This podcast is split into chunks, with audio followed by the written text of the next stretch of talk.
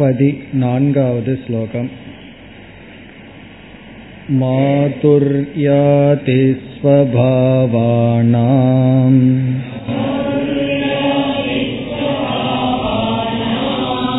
अन्यत्र स्वगुणार्पिणाम्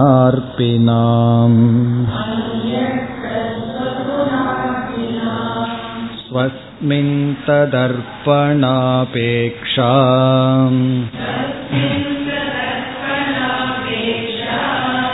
नोन्न चास्त्यन्यतर्पकम्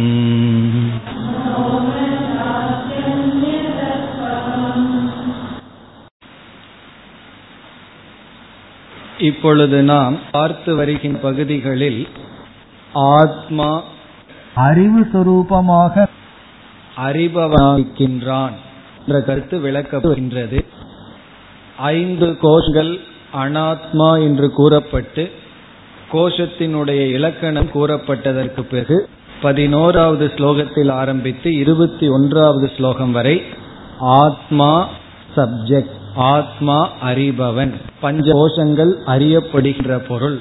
கருத்தை ஆசிரியர் விளக்கி வருகின்றார்.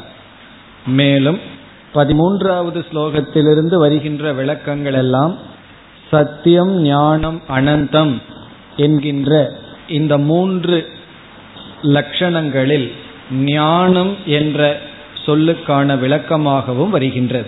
இதை வித்யாரண்யர் பிறகு சொல்ல போகின்றார். பிறகு சத்தியம் ஞானம் அனந்தம் என்ற பதக்கும் பொழுது ஞானம் என்ற பதம் இங்கு விளக்கப்பட்டது என்று சொல்ல போகின்றார். ஆகவே இதை நாம் படிக்கும் பொழுது சத்தியம் ஞானம் அனந்தம் என்ற லட்சணத்தில் ஞான பதத்திற்கான விளக்கம். அந்த அறிவு சொரூபத்தை விளக்கி வருகின்றார். அப்படி விளக்கும் பொழுது பூர்வ பட்சம் ஒன்று வந்தது. ஐந்து கோஷத்தையும் நீக்கியதற்கு பிறகு நீக்குதல் என்றால் நான் என்ற சொல்லுக்கு அர்த்தமல்ல என்று புரிந்து கொண்டதற்கு பிறகு நான் என்ற சொல்லுக்கு வேறு எதையும் நான் பொருளாக பார்க்கவில்லை.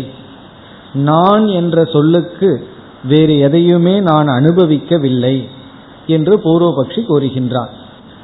அஞ்சு கோஷத்தை நீக்கியதற்கு பிறகு நான் எதையும் அனுபவிக்கவில்லையே என்றால் அதற்கு நம்முடைய பதில் அனுபவிக்கவில்லை என்பது உண்மைதான் அனுபவிக்கவும் முடியாதுதான் ஆனால் யார் ஒருவன் இந்த ஐந்து கோஷத்தையும் நீக்கினானோ அவன்தான் நான் என்று சொல்கின்றார். அப்படி சொல்லும் பொழுது ஸ்வயமேவ அனுபூதித்வாத் இந்த நான் என்கின்ற அறிவு அறிவு சுரூபமாகவே இருப்பதனால் அது அனுபவிக்கப்படும் பொருள் அல்ல. அப்பொழுது ஒரு சந்தேகம் நமக்கு வந்தது அசத்து தானே அனுபவிக்கப்படும் பொருளாக இருக்காது. இங்கு வந்து இல்லாத பொருளை நம்ம அனுபவிக்க முடியாது. இப்ப எதெல்லாம் அனுபவிக்கவில்லையோ அதெல்லாம் அசத்து. எது ந அனுபூதம் தது அசது என்ற நிலை வருகின்றது.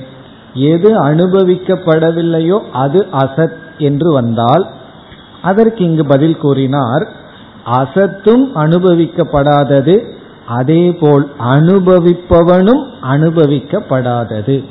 ரெண்டு பேர் அனுபவிக்கப்படாதவர்கள் ஒன்று இல்லாத அசத் இனி ஒன்று அனுபவிப்பவன்.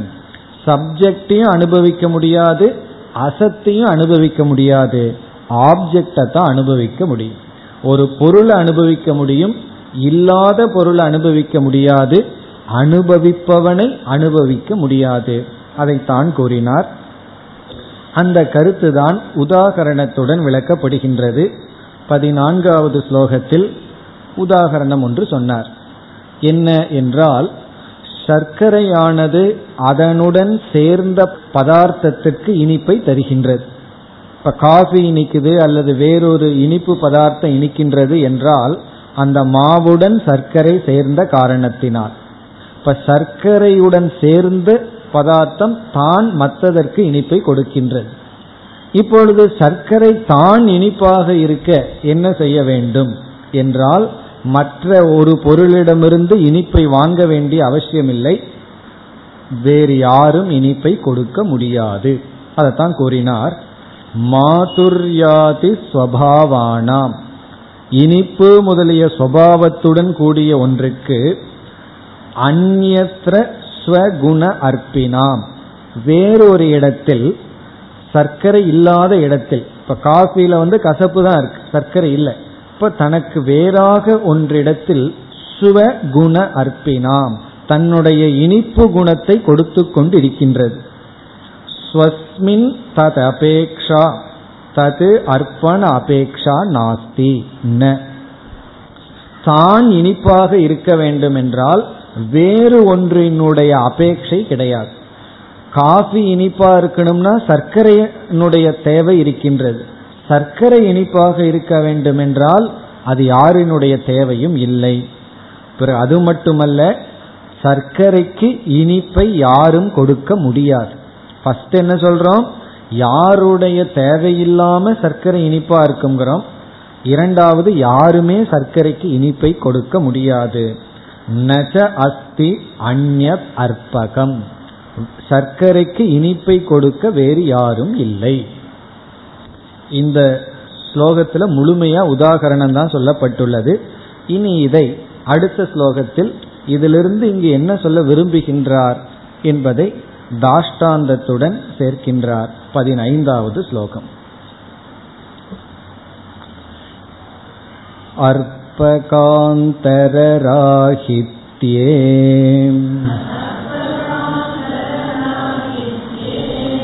अप्यस्त्येषां तत्स्वभावता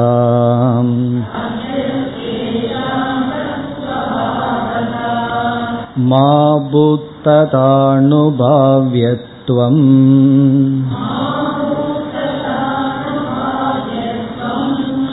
बोधात्मा तु न हीयते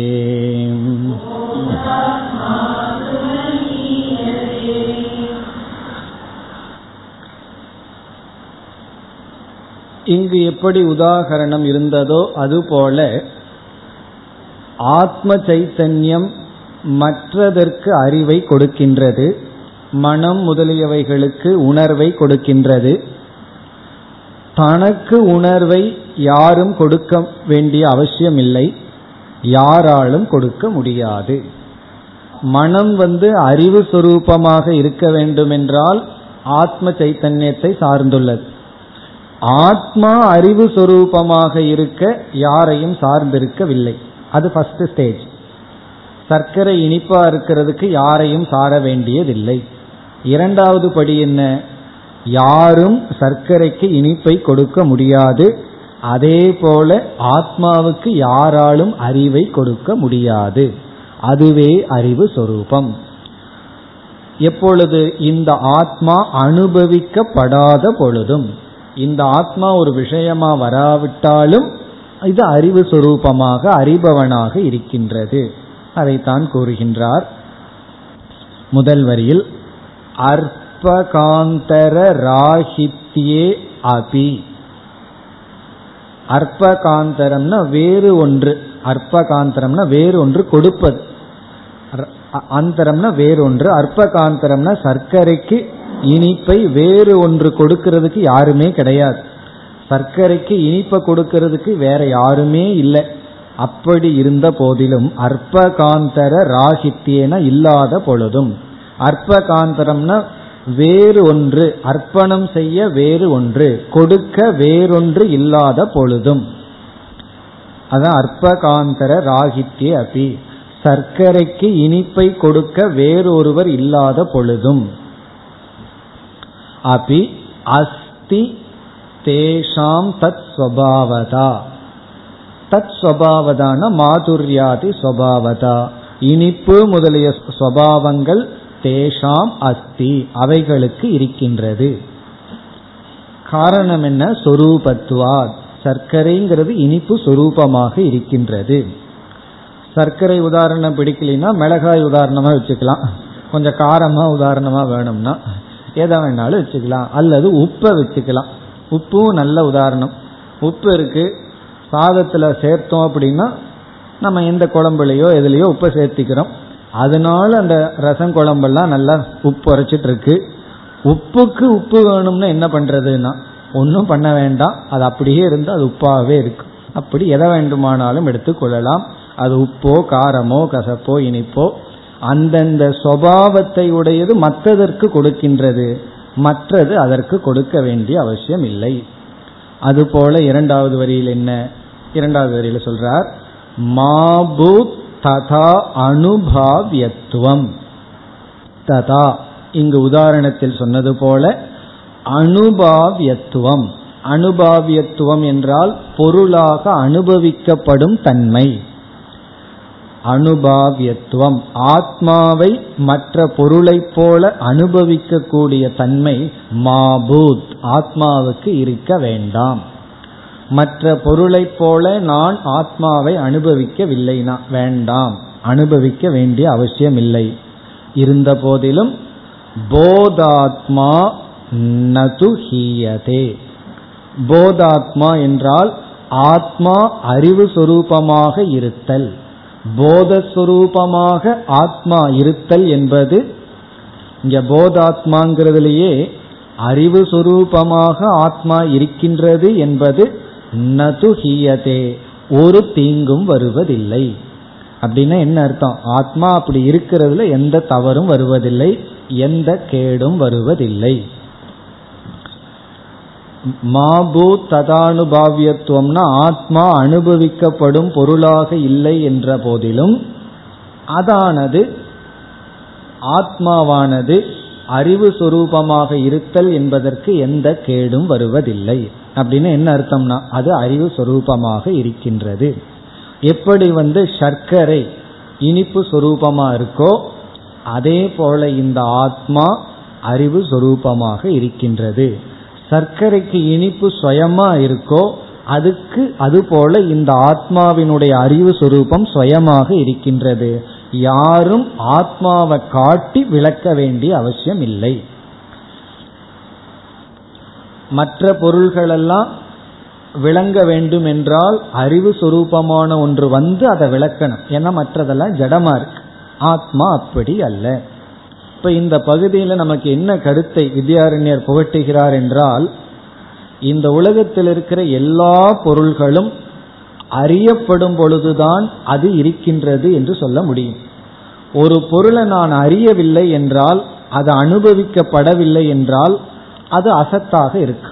அது இல்லை. இல்லாத பொருளை தான் அனுபவிக்க மாட்டோம். ஆனால் இந்த அறிபவனையும் அனுபவிக்க மாட்டோம். அதுதான் இங்க புதிதாக இவர் நமக்கு கொடுக்கின்ற கருத்து. அறிபவனை அனுபவிக்க மாட்டோம். இப்ப அனுபவிக்கவில்லை என்றால் அசத்தா என்றால் அதுவும் இல்லை.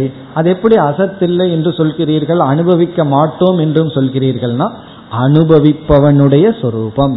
நான் வந்து அஞ்சு கோஷமும் இல்லைன்னு நீக்குனா இந்த நீக்கிறவன் தான் ஆத்மாவே தவிர நீக்கியதற்கு பிறகு ஆறாவது ஒன்றை நான் அனுபவிக்க போவதில்லை. இப்ப இந்த கருத்து தான் ஆத்மா ஞான சுரூபம்ங்கிறத உபனிஷத்து வந்து பல இடங்களில் விதவிதமாக விளக்கி இருக்கின்றது.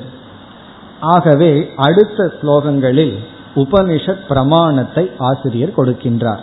ஆத்மா ஞான சுரூபம் அனுபவிப்பவன் அனுபவிக்கப்படும் பொருள் அல்ல.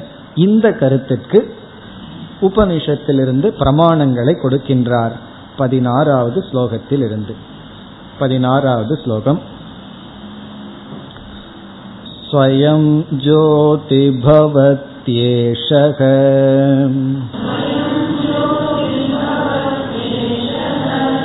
पुरोऽस्माद्भासतेऽखिलात् तमेव भान्तमन्वेति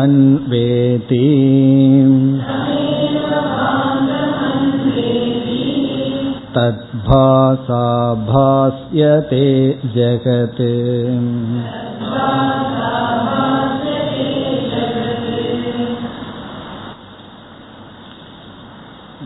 பதினாறு பதினேழு பதினெட்டு இந்த மூன்று ஸ்லோகங்களில் ஸ்ருதி பிரமாணத்தை வித்யாரண்யர் கொடுக்கின்றார்.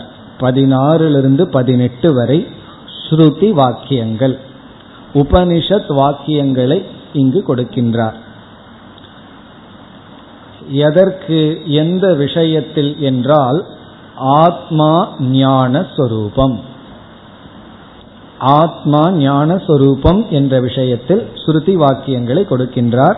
இந்த மூன்று ஸ்லோகங்களில் பதினாறு பதினேழு பதினெட்டு அதில் ஞான சொரூபம் என்பதை உபனிஷத்தானது ஸ்வயம் ஜோதிகி என்று விளக்குகின்றது. எப்பொழுதெல்லாம் ஞானஸ்வரூபம் ஆத்மான்னு உபனிஷத் சொல்ல விரும்புகின்றதோ அப்ப பல இடங்களில் ஸ்வயம் ஜோதிகி என்று உபனிஷத் விளக்கும். இந்த ஸ்வயம் ஜோதிகிங்கிற சொல் சாக்ஷாத் பிருகதாரண்யක உபனிஷத்துல வந்துள்ளது. மற்ற உபனிஷத்துல அந்த அர்த்தத்தில் பேசப்பட்டிருக்கின்றது. அப்ப ஸ்வயம் ஜோதிகிங்கிறதனுடைய அர்த்தம் என்ன? அதுதான் இனி வர்ற அனைத்து உபனிஷத் வாக்கியங்களினுடைய சாரம். ஸ்வயம் ஜோதிக்கு ஏற்கனவே பல முறை பார்த்துருக்கோம். இருந்தாலும் ஞாபகப்படுத்தி கொள்ளலாம். ஸ்வயம் ஜோதிங்கிற வார்த்தைக்கு லட்சணம் அந்ய அவேத்தியத்வே சதி ஸ்வயம் பாசமானத்துவம் அதான் ஸ்வயம் ஜோதிங்கிறனுடைய லட்சணம். அந்ய அவேத்தியத்துவே சதி. அந்ய அவேத்தியத்துவே சதி என்றால் மற்றதால் விளக்கப்படாமல். வேத்தியம்னா அறியப்படுவது. அவேத்தியம்னா அறியப்படாதது. அந்நிய அவேத்யத்துவே சதினா மற்றதால் அறியப்படாமல் ஸ்வயம் பாசமானத்துவம் ஸ்வயம் பாசமானத்துவம்னா தானாக விளங்கி கொண்டிருப்பது. அதான் ஸ்வயம் ஜோதிகி. அந்நிய அவேத்தியத்வே சதி ஸ்வயம் பாசமானத்துவம் மற்றதால் விளக்கப்படாமல் தான் விளங்கிக் கொண்டு இருப்பது எதுவோ அது ஸ்வயம் ஜோதிகி. ஜோதினா இங்கே ஞானம். லைட்டுங்கிறது வார்த்தைக்கான பொருள் ஆனா இந்த இடத்துல அறிவு. தானாக ஒளிர்கின்றது. அதுக்கு நம்ம உதாரணத்துல சொன்னா சூரியனை சொல்லலாம். அது சுயம் ஜோதி. சுயம் ஜோதினா ஓரளவுக்கு தான் அதை எடுத்துக்கணும். ஜட பொருள்களுக்குள்ள அது சுயம் ஜோதி. எப்படி என்றால் அது மற்றதை விளக்குகின்றது தானாக விளங்கி கொண்டு இருக்கின்றது இந்த உதாரணம் என்னைக்குமே ஒரு லெவலுக்கு தான் போகும். அதுக்கு மேல நம்ம இழுத்துட்டு போக கூடாது. அப்ப சரியப்பட்டு வராது. ஜட பொருள்களுக்குள்ள சூரியன் வந்து சுயம் ஜோதி. ஏன்னா சூரியன் வந்து அஸ்தமிதே ஆதித்யே கிம் ஜோதிகின்னு அங்க விசாரம் வருது. அப்ப நம்ம சக்ஷு ஜோதிகி கண்ணு தான் ஜோதி. கண்ணு போயிடுதுன்னு என்ன ஜோதினா? கண்ணு போயிடுனா மனசு தான் ஜோதின்னு போயிட்டு இருக்கு இப்போ சுயம் ஜோதிங்கிறது நம்ம புரிஞ்சுக்கிறதுக்கு சூரியன். அதுபோல ஆத்மா மற்றதை விளக்கி கொண்டு தானாக விளங்கி கொண்டு மற்றதால் விளங்காமல் இருக்கின்றது. இந்த கருத்தை தான் இனி வர்ற மூன்று ஸ்லோகங்களிலும் பார்க்க போறோம். ஆகவே மிக எளிமையான கருத்து. அப்படியே கொட்டேஷனை கொடுக்கிறார். அப்படியே கொடுக்க முடியாது ஏன்னா ஸ்லோகத்துக்குள்ள அடக்கணும். அதனால அதுல எவ்வளவு வார்த்தைகளை உபனிஷத் வார்த்தையை போட முடியுமோ அதை போட்டு பிறகு மேனேஜ் பண்ணி ஸ்லோகமா நமக்கு கொடுக்கின்றார். இப்ப இந்த ஸ்லோகத்தில் மூன்று உபனிஷத் வாக்கியங்களை கூறி இருக்கின்றார். இந்த பதினாறாவது ஸ்லோகத்துல மூன்று உபனிஷத் வாக்கியங்கள். முதல் வாக்கியம் வந்து பிருகதாரண்யக்கு உபனிஷத் வாக்கியம். நான்கு மூன்று ஒன்பது. பிருகதாரண்யத்தில் போர்த் நான்காவது அத்தியாயம் மூன்றாவது செக்ஷன் ஒன்பதாவது மந்திரம். அதில் வந்து அத்திர அயம் புருஷக ஸ்வயம் ஜோதிர் பவதி அப்படின்னு வாக்கியம் வருது. அத்திர அயம் புருஷக ஸ்வயம் ஜோதிகி பவதி. இங்கு இந்த ஆத்மா அத்திரன இந்த இடத்துல அயம் புருஷகன இந்த ஆத்மா ஸ்வயம் ஜோதிகி ஸ்வயம் ஜோதியாக இருக்கின்றது.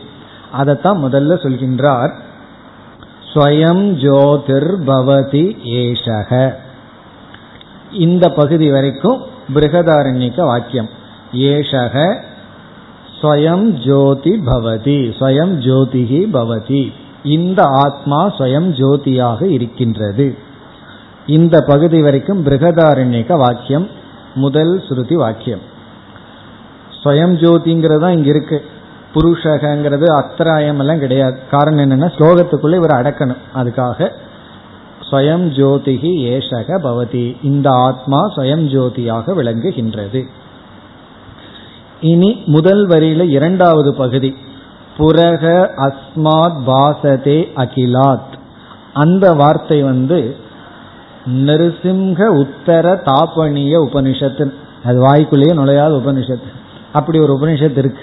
அந்த உபனிஷத்திலிருந்து எடுத்து கூறுகின்றார் நிருசிம்ஹ உத்தர தாபனியம் அதுல ரெண்டாவது மந்திரம். நிருன்னு போட்டுக்கங்க நிரு உபனிஷத் அப்படின்னு போட்டுக்கலாம். நிருசிம்ஹ உத்தர தாபனிய உபனிஷத். அதுல ஒரு வாக்கியம் மிக அழகான வாக்கியம் வருகின்றது. சர்வ பிரேமாஸ்பதம்னு அந்த வாக்கியம் ஆரம்பிக்கின்றது. அதெல்லாம் பிருகதாரண்யத்தில் வந்துள்ளது. சர்வ பிரேமாஸ்பதம். அதாவது நம்முடைய அன்புக்கு உரியது தேர்ந்தெடுக்க கூடியது அப்படிப்பட்ட ஒரு லட்சியமாக இருப்பது என்ன? நம்ம நினைச்சிட்டு இருக்கோம் உன்னுடைய அன்புக்குரியது என்னன்னா எத்தனையோ பொருளை காட்டுவோம்.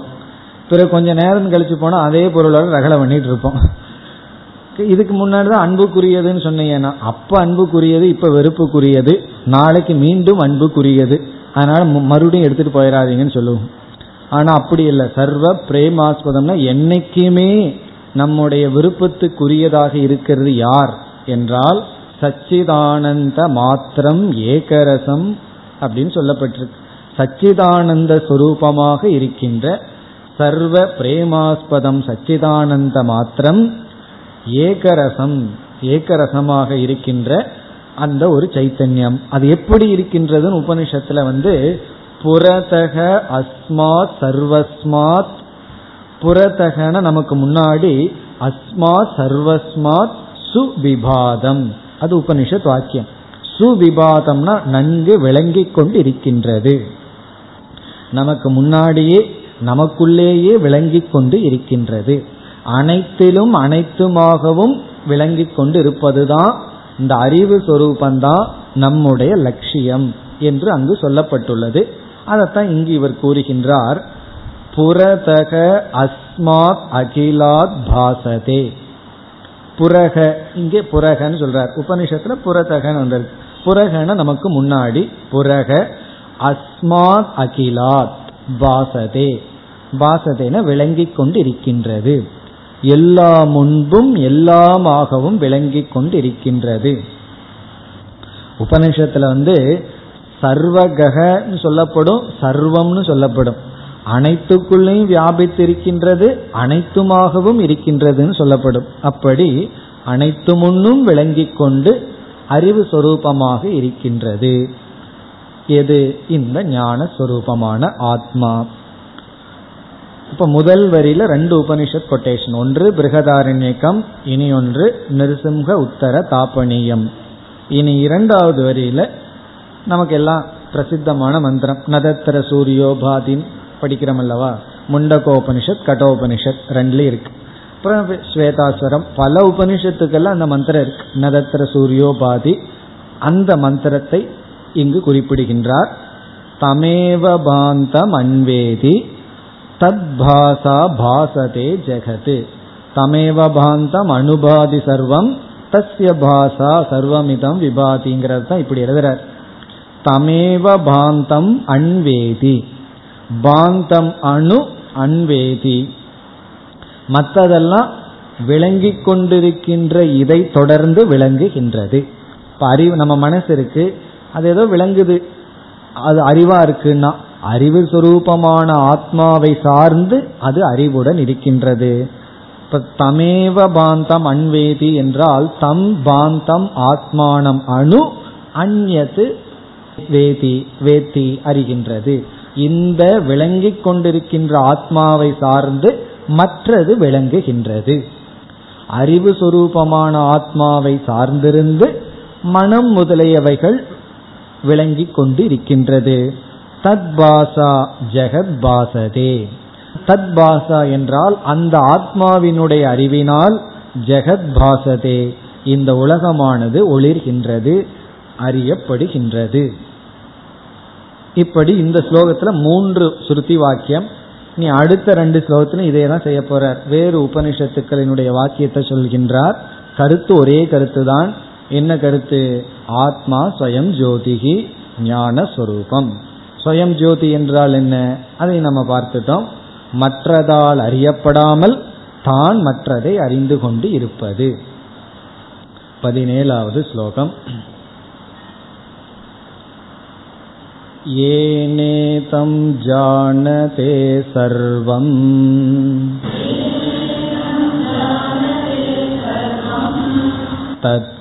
तत्केनान्येन जानताम्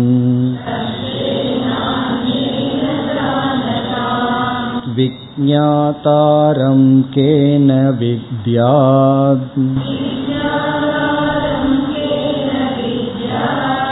शक्तं वेद्येतु साधनम्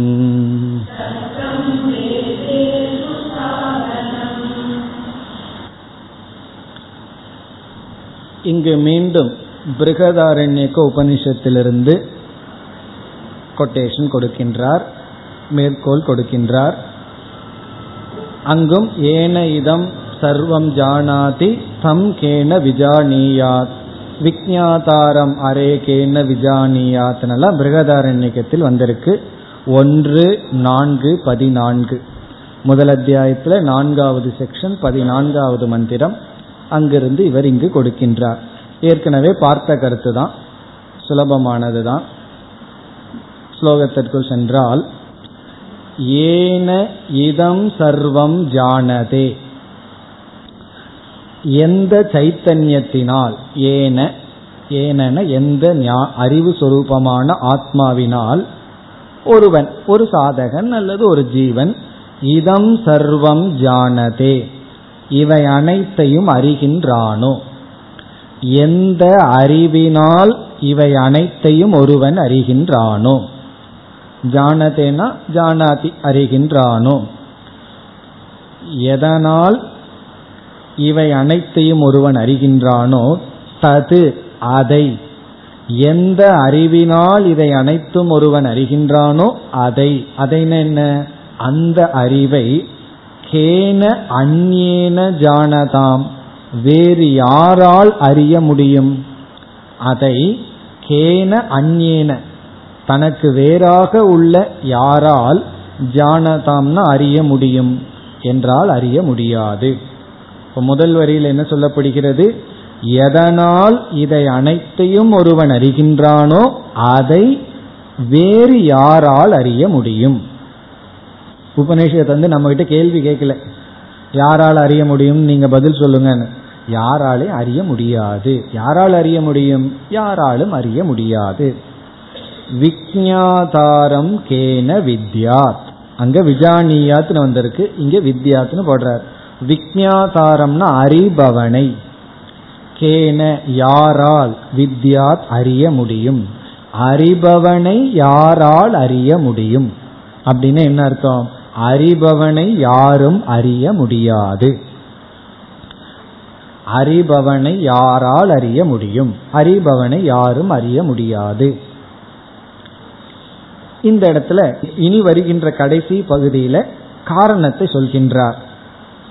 இதுவரைக்கும் சுருதி வாக்கியம் ஒன்றரை ஸ்லோகம் வரைக்கும் சுருதி வாக்கியம் பிறகு கடைசி பகுதியில சக்தம் வேத்யேத்து சாதனம். இங்க ஒரு நியமத்தை சொல்றார். அதனால அறிபவனை யாரும் அறிய முடியாது. இங்கு சாதனம் என்ற சொல்லுக்கு பிரமாணம் என்பது பொருள். சாதனம் என்றால் பிரமாணம். சாதனம்ங்கிற வார்த்தை எனக்கு புரியுது பிரமாணம் தான் புரியலன்னு சொல்ல தோணும். சாதனம்னா நல்லா தெளிவா இருக்கு. பிரமாணம்னா என்னன்னா சாதனம் என்றால் கருவி. கருவினா இன்ஸ்ட்ருமெண்ட் ஞானத்தை கொடுக்கிற கருவிக்கு பேரு பிரமாணம். அதையே சாதனம்னு சொல்லலாம். அதாவது எதெல்லாம் ஒரு இன்ஸ்ட்ருமெண்டா இருக்கோ கருவியா இருக்கோ அதெல்லாம் சாதனம். பிளேட்ல வந்து இட்லி இருக்கு. அல்லது பாயசம் இருக்கு ஏதோ இருக்கு. கை வந்து எடுத்து நம்ம வாயில கொடுக்கறதுக்கு கை வந்து இன்ஸ்ட்ருமெண்டா இருக்கு. அப்ப நம்ம என்ன சொல்லலாம்? கை சாதனம் அல்லது ஸ்பூன் சாதனம்னு சொல்லலாம். இப்ப சாதனம்னு என்ன? ஒன்றுக்கு கருவியாக இருத்தல். பிரமாணம்னு சாதனத்துக்கு தான் ஒரு பெயர். ஆனா எப்பொழுது எதற்கு சாதனமாக இருந்தால் அறிவுக்கு சாதனமாக இருந்தால். அங்க இருக்கிற பிளேட்ல இருக்கிற பொருள் எப்படிப்பட்ட வாசனையுடன் இருக்கின்றதுங்கிற அறிவுக்கு மூக்கு வந்து சாதனையா இருக்கிறதுனால பிரமாணம். என்னதான் இருக்குங்கிறத பார்க்கறதுக்கு கண் சாதனையா இருக்கிறது பிரமாணம். அப்படி சாதனம் பிரமாணமானது சக்தம். சக்தம்னா வேலை செய்யும். அது வந்து அதுக்கு அவ்வளவுதான் சக்தி இருக்கு. பிரமாணம் வந்து அங்கதான் செயல்படும். அந்த இடத்துல தான் அதுக்கு வந்து செல்லுபடி ஆகும்னு சொல்லுவோம். சில பேர் கோபத்தை நம்ம கிட்ட காமிச்சு என்ன சொல்லுவோம் தெரியுமோ? அவன் கோபம் எல்லாம் எங்கிட்ட செல்லாதுன்னு சொல்லுவோம். அப்படி செல்லுதல் தான் சத்தம். இந்த பிரமாணம் எந்த இடத்துல செல்லும்? வேத்தியே. வேத்தியே என்றால் அறியப்படும் பொருளிடத்தில்தான் சாதனம் வேத்தியே சத்தம். பிரமாணம் அறியப்படும் பொருளிடத்துலதான் அதனுடைய அது வந்து கருவியாக இருக்கும். அதாவது கண்ணு வந்து முன்னாடி இருக்கிற பொருளிடத்துல தான் செல்லுபடி ஆகும். அப்படின்னு என்ன அர்த்தம்? கண் முன்னாடி இருக்கிற பொருளுக்கு தான் கருவியாக செயல்படும் பிரமாணமா இருக்கும். காது வந்து வெளியே இருக்கிற சப்தத்துக்கு தான் அந்த காது செல்லும். செல்லும்னா அது அதனோ பிரமாணமாக இருக்கும். இப்போ பிரமாணம் அறியப்படும் பொருளிடத்தில் தான் அது கருவியாக செயல்படும். இப்படி சொல்றதிலிருந்து வேற எங்கேயோ செயல்படாதுன்னு சொல்றார். அது எங்க அப்படின்னா பிரமாத்தரி. அறிபவனிடத்தில் பிரமாணம் செல்லாது. அறியப்படும் பொருளிடத்தில் தான் பிரமாணம் வந்து வேலை செய்யுமே தவிர கருவியா இருந்து காட்டி கொடுக்குமே தவிர அறிபவனிடத்தில் செல்லாது. அறிபவனை அது அறியாது. இப்ப இங்க வந்து கடைசி பகுதியில் என்ன அர்த்தம்? வேத்தியே என்றால் நேய விஷயே. அறியப்படும் பொருளிடத்தில் சாதனம் பிரமாணம் கருவிகள் சக்தம்னா செயல்படும். அது வந்து பிரயோஜனமா இருக்கும். ஆனால் அறிபவனிடத்தில் செயல்படாது. சாதனம் வேத்தியே சக்தம்னா பிரபவதி செயல்படும். அங்கதான் அதனுடைய வேலையை காட்டும். இதிலிருந்து என்ன புரிஞ்சுக்கிறோம் என்றால் பிரமாணம் பிரமாதாவை காட்டாது பிரமேயத்தை காட்டும். பிரமேயத்தை தான் அது காட்டுமே தவிர பிரமாதாவை காட்டாது. நம்ம கண்ணு வந்து நம் பார்க்கிறவனை காட்டாது. பார்க்கப்படும் பொருளை தான் காட்டும். நம்ம இதுல வந்து பிரமாணத்தையே நம்ம பார்க்க முடியாது. பிரமாணம் தன்னையே காட்டிக்கொள்ளாது. அப்புறம் எப்படி தன்னை கையாளுபவனை அது காட்டி கொடுக்கும்? இப்ப நம்ம ஒரு ஜீவன் வந்து பிரமாணத்தை கையாண்டு பிரமேயத்தை தெரிஞ்சுக்கிறோம். இந்த பிரமாணமானது பிரமேயத்தை தான் காட்டுன்னு சொல்றோம். பிரமாதாவை காட்டாதுன்னு சொல்றோம். அது மட்டுமல்ல பிரமாணம் பிரமாணத்தையே காட்டாது. கண்ணு கண்ணையும் காட்டுமான்னு காட்டாது. அப்படி இருக்கும்போது கண்ணுக்கு பின்னாடி இருக்கிறவன் எப்படி கண்ணு காட்டும்? அதே போல காது காதையே கேட்காது. நாக்கு நாக்கையே சுவைக்காது. அப்படி சுவைச்சதுன்னா சௌரியமா போகும். எப்பெல்லாம் பசிக்குதோ நாக்கு நாக்கையே சாப்பிட்டு இருக்கும் சுவைக்காது. நாக்கு மற்றதை தான் சுவைக்கும். அப்படி இருக்கும்போது நாக்கு வந்து எவனொருவன் சுவையை அறிகின்றானோ அவனை போய் சுவைக்குமான்னா?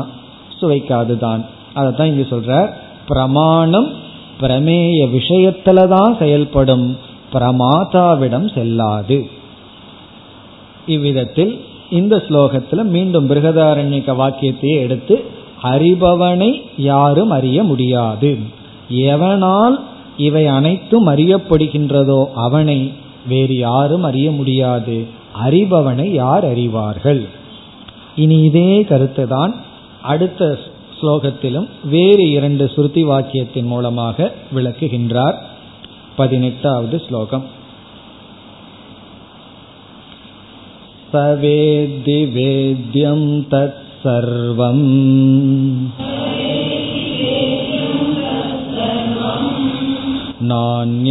नान्यस्तस्यास्ति वेदिता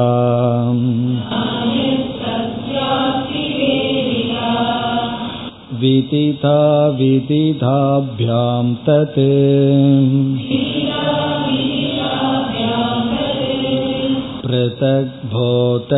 पृथग्भूतस्वरूपकम्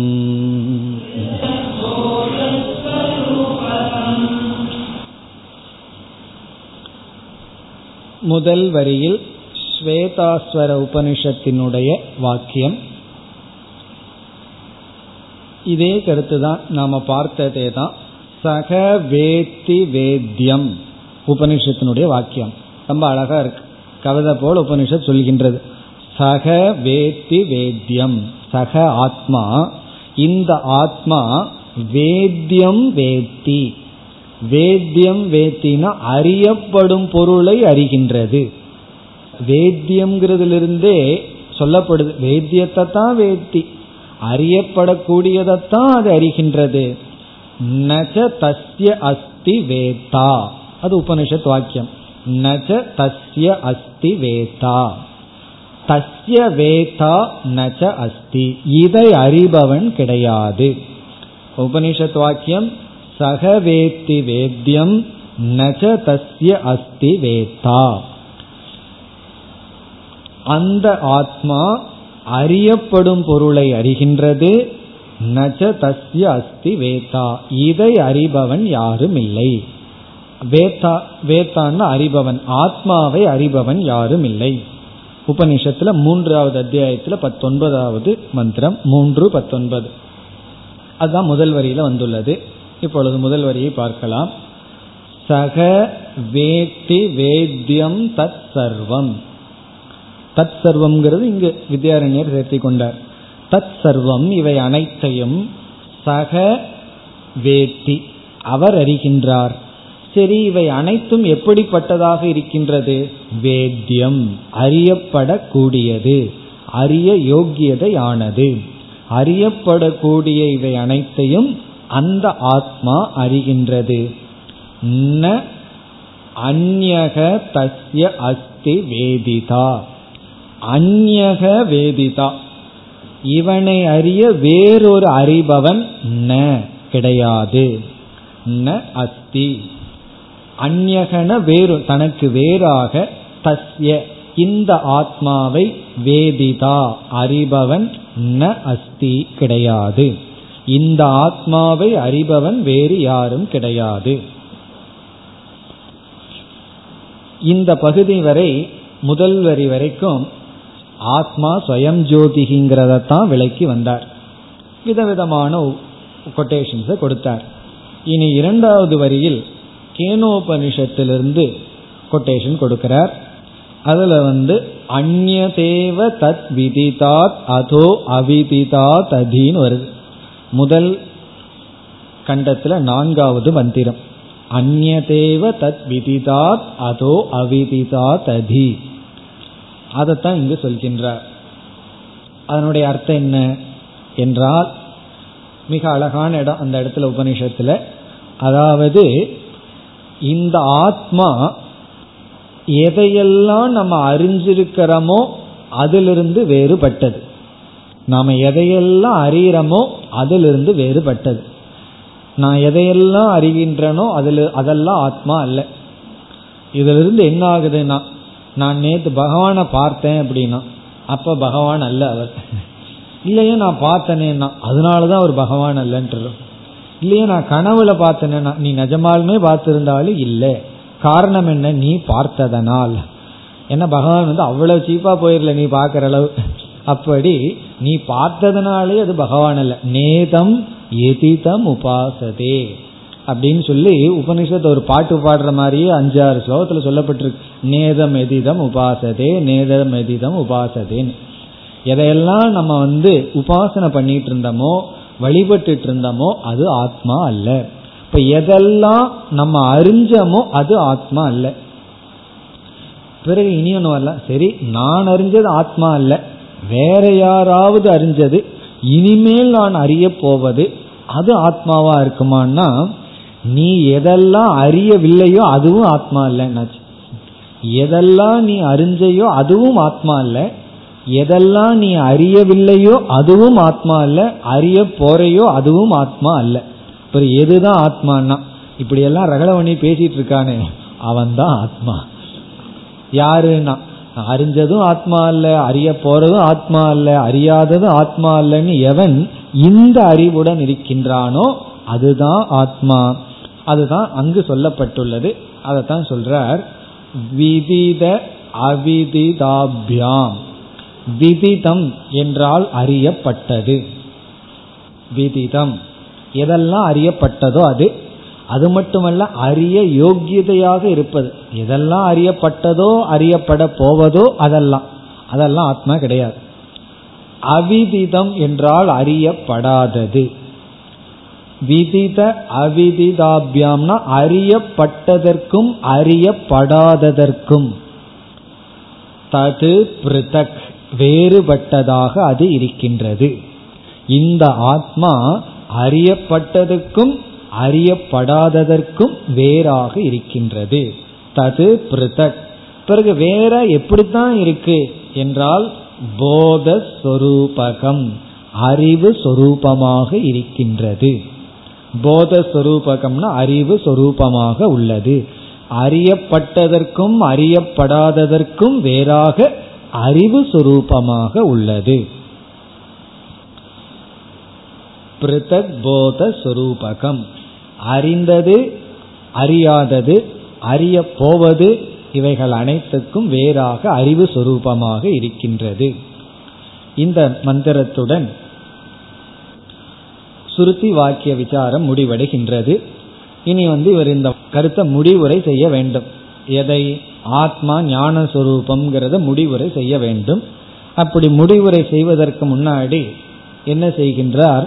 இவ்வளவு தூரம் ஆத்மா அறிவு சுரூபம்னு சொல்லி சொல்லியும் கூட எனக்கு புரியலன்னு சொன்னா நான் என்ன பண்ணட்டும்னு வித்யாரண்யரே சொல்றார்.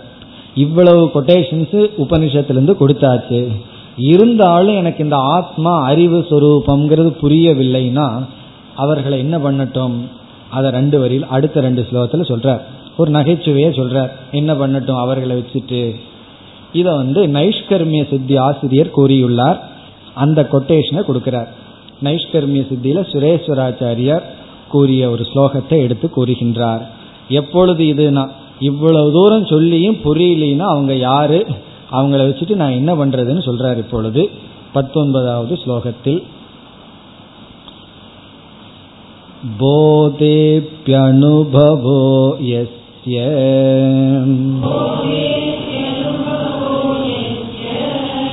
न कदञ्चन जायते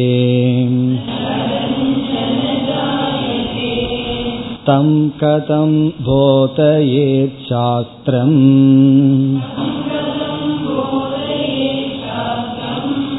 लोष्टं नरसमाकृतिम्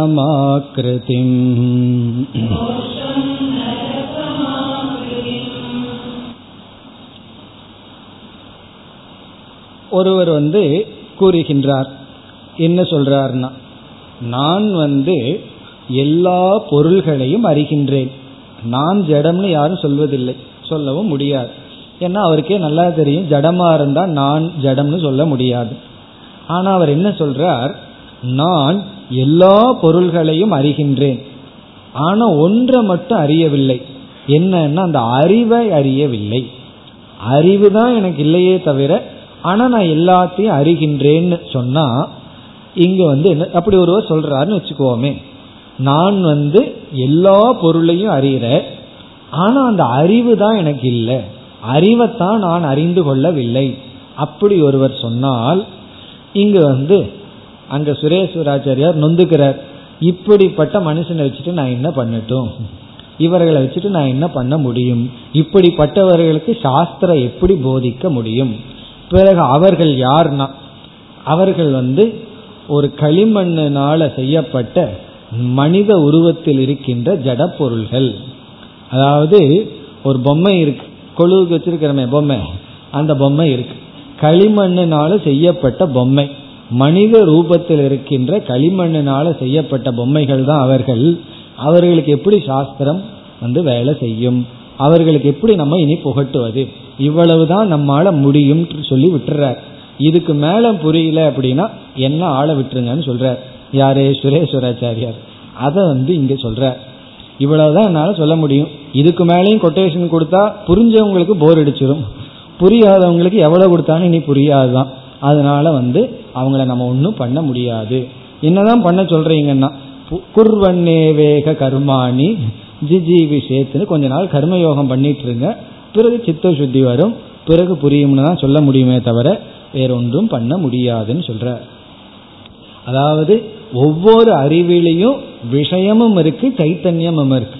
எனக்கு விஷயம்தான் தெரியுது சைத்தன்யம் தெரியலன்னு சொன்னா நம்ம என்ன செய்வது அவர்களுடன்? அதை சொல்கின்றார் போதே அபி அனுபவக எஸ்ய ந கதஞ்சன ஜாயதே. எஸ்ய எந்த ஒரு மனிதனுக்கு எஸ்ய எந்த ஒரு மனிதனுக்கு இந்த இடத்துல எஸ்யனா மனிதன் கிடையாது. எந்த ஒரு மடையனுக்குன்னு தான் சொல்லணும். எந்த ஒரு மனிதனுக்கு போதே அபி. அவனுக்கு அறிவு இருக்கு. அவன் சொல்றான் போதே அபி. எனக்கு அறிவு இருக்கு. நான் அறிந்து கொண்டு இருக்கின்றேன் நான் அறிபவனாக இருக்கின்றேன். போதே அபி அனுபவக. அனுபவக என்றால் அறிவு சொரூபம். போதம்ங்கிறதுல ரெண்டு தத்துவம் இருக்கு. அறியப்படும் பொருள் அறிவு. இந்த ரெண்டும் போதம். இப்ப வந்து நான் என்ன சொல்றேன்? இந்த வாட்ச பாக்கிறேன்னு சொல்றேன். இப்ப இந்த அறிவில் என்ன இருக்கு? அறிவும் இருக்கு வஸ்து பொருளும் இருக்கு. அப்படி போதே ஒருவனுக்கு அறிவு ஏற்பட்டுள்ளது. விதவிதமான அறிவு வந்திருக்கு. அந்த அறிவில் அனுபவக இந்த இடத்துல அனுபவம்னா அவன் என்ன புரிஞ்சுக்கிறான்? அறியப்படும் பொருள் தான் எனக்கு தெரியுது. ஆனா அறிவு அங்கொன்னு இருக்கிறது எனக்கு தெரியவில்லையே. இங்க அனுபவம்னா அறிவு சொரூபம். கதஞ்சன ந ஜாயதே. இருப்பதாக அவன் உணரவில்லை என்றால் ஒவ்வொரு அறிவிலும் அறியப்படும் பொருளை மட்டும் தெரிந்து கொண்டு அறிவை அவன் உணர்ந்து கொள்ளவில்லை என்றால் இப்ப அனுபவக கதஞ்சன ந ஜாயதேனா இங்கு அறிவை பற்றிய அறிவு. அறியப்படும் பொருளை நான் உணர்கின்றேன் ஆனால் அந்த உணர்கின்ற அறிவு எனக்கு ஒன்றும் விளங்கவில்லை என்று சொன்னால் அந்த அறிவை உணர்ந்து கொள்ளவில்லை என்றால் கதஞ்சன ஜாயதே அப்படி ஒருவர் கூறினால்.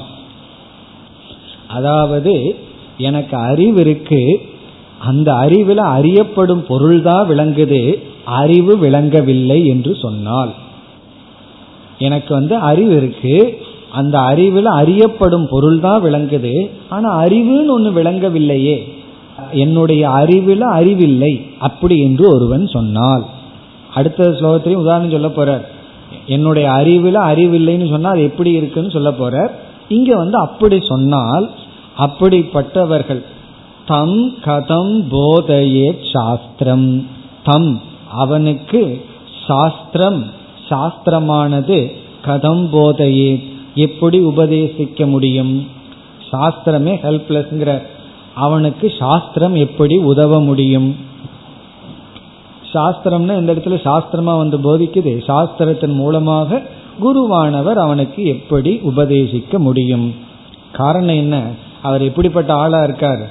லோஷ்டம் நர சமாகிருதி மனித உருவில் இருக்கின்ற லோஷ்டம்னா மண்ணாங்கட்டி அப்படின்னு அர்த்தம். மனித உருவில் இருக்கின்ற ஒரு ஒரு பொம்மை. லோஷ்டம் நர சம ஆக்கிருதி. ஆக்கிருத்தின உருவம். நர சமம்னா மனுஷனை போல இருக்கின்ற லோஷ்டம்னா கல் மண்ணாங்க. கட்டின்னு அர்த்தம். மண்ணுனால ஆன கட்டி லோஷ்டம். அப்படி இப்படிப்பட்டவங்களிடத்துல எப்படி சாஸ்திரம் உபதேசிக்க முடியும்? இந்த லோஷ்டம் நர சமாகிருதிம் தம் இப்படிப்பட்ட அவனை ஜடமாக இருக்கின்ற அவனை. இப்ப இந்த இடத்துல என்ன சொல்றார்? இவ்வளவு தூரம் சொல்லிட்டு வந்து புரியவில்லையேன்னு சொன்னா ஏதோ அந்த மூளையில கொஞ்சம் களிமண் கொஞ்சம் இருக்கு. அதை கொஞ்சம் சரி பண்ணா சரியாயிருங்கிறார் அதனுடைய அர்த்தம் என்னன்னா சித்த அசுத்தி இருக்கு. சித்த அசுத்தி இருந்ததுன்னா புரியாது. சித்த சுத்தி இருந்தா நமக்கு புரியும். அதுதான் இங்க வந்து கருத்து. இனி அடுத்த ஸ்லோகத்துல அறிவு இருக்கு ஆனா அறிவில்லை. அப்படின்னு சொன்னா அது எப்படி இருக்கு? அப்படி சொல்வது. எனக்கு வந்து அறிவு இருக்கு. நான் எத்தனையோ பொருளை அறிகின்றேன். ஆனா அறியப்படும் பொருள் தான் எனக்கு விளங்குது. அறிவுன்னு ஒன்று விளங்கவில்லையே என்று சொன்னால் அது எதற்கு சமம்? இருபதாவது ஸ்லோகத்தில் சொல்கின்றார். ஜிஹ்வா மேஸ்தி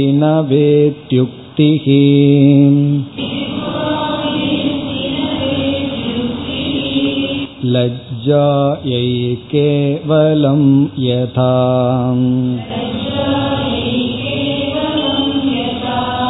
न बुध्यते मया बोधः।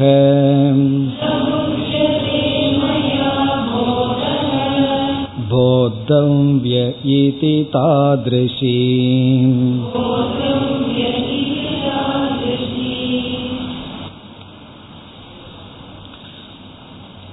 அறிவு அறியப்படவில்லை. அப்படி ஒருவர் கூறினால் எனக்கு அறிவிருக்கு ஆனா ஒரு அறிவை நான் அறியவில்லை என்று கூறினால் அது எப்படி இருக்கின்றதாம்? ஜிஹ்வா மே அஸ்தி நவா இது உக்திகி ஜிஹ்வா அப்படின்னா நாக்கு. நாக்கு மே எனக்கு மேனா எனக்கு. ஜிஹ்வான்னா நாக்கு. அஸ்திவா ந. இருக்கின்றதா இல்லையா? எனக்கு நாக்கு இருக்கின்றதா இல்லையா? இது உக்திகி என்று சொல்வது. இப்படி அவன் நினைச்சா பரவாயில்ல. வாயை விட்டு வேற சொல்ற யார்கிட்ட? எனக்கு நாக்கு இருக்கா இல்லையா என்கின்ற சொல். உக்திகி. அப்படி சொல்வது போலங்கிற எனக்கு நாக்கு இருக்கா இல்லையா? சில பேர் வந்து இப்பொழுது நான் மௌனம் வேற இருந்துட்டு இருக்கேன்னு சொல்லுவார்கள். அது எப்படி இருக்குன்னா? அது போலங்கிறார். சொன்னா நமக்கு சிரிப்பு தான் வரும். நீங்க மௌன விரதமா இருக்கிறீர்கள்னு சொல்லி. அப்படி நான் மௌன விரதம் இருந்து கொண்டு இருக்கின்றேன். பாஸ்ட் டென்ஸ்ல சொன்னா பரவாயில்ல. இப்பொழுது நான் மௌன விரதத்துல இருக்கேன். அப்படின்னு சொன்னா எப்படி இருக்கும்? லஜ்ஜாயை கேவலம். லஜ்ஜாயைனா அது வந்து நகைச்சுவைக்கு உரியது. வெர்க்கத்திற்கு உரியது. கேவலம்னா அவ்வளவுதான். அது வந்து வெட்கத்திற்கு உரியது. யதா எவ்விதம்?